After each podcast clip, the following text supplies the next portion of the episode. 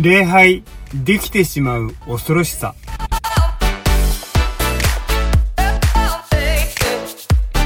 こんにちは。大手ビタシリーズ、神の愛を受け入れ、神を愛する歩みへと、今回は、第2サムエルの6章の1節から11節です。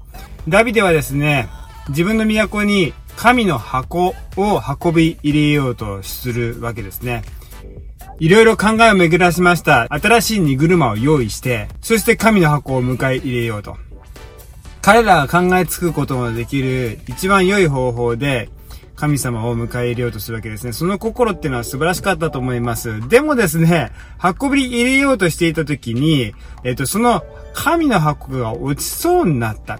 それを落ちないようにと思わず手を差し伸べて支えようとしたウザという人がいたんですけども、このウザが、その神の箱を支えた時に、神に撃たれて死んでしまったというんですね。神の箱を大切に取り扱っているこの人たちが、なんで撃たれたのかと。なんか、それってないんじゃないってかって思うのもありますよね。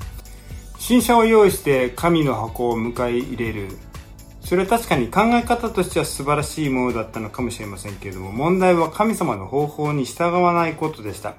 確かにダビデたちは考えた方法の方が効率的だったかもしれません。でも問題は効率がいいか悪いかではない。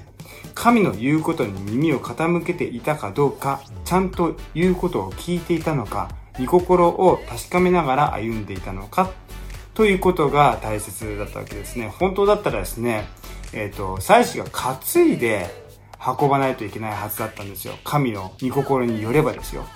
だから新車かどうかっていうのは問題じゃないんです。効率がいいかどうかっていうのは問題ではなかったんですね。明らかに神様への敬意や恐れというものが、えー、足りなかった姿勢でした。えー、御言葉に聞かない、御心に尋せないっていうのは、神様への尊敬、恐れがないと言っていいでしょう。言ってしまえば、神様を舐めている状態。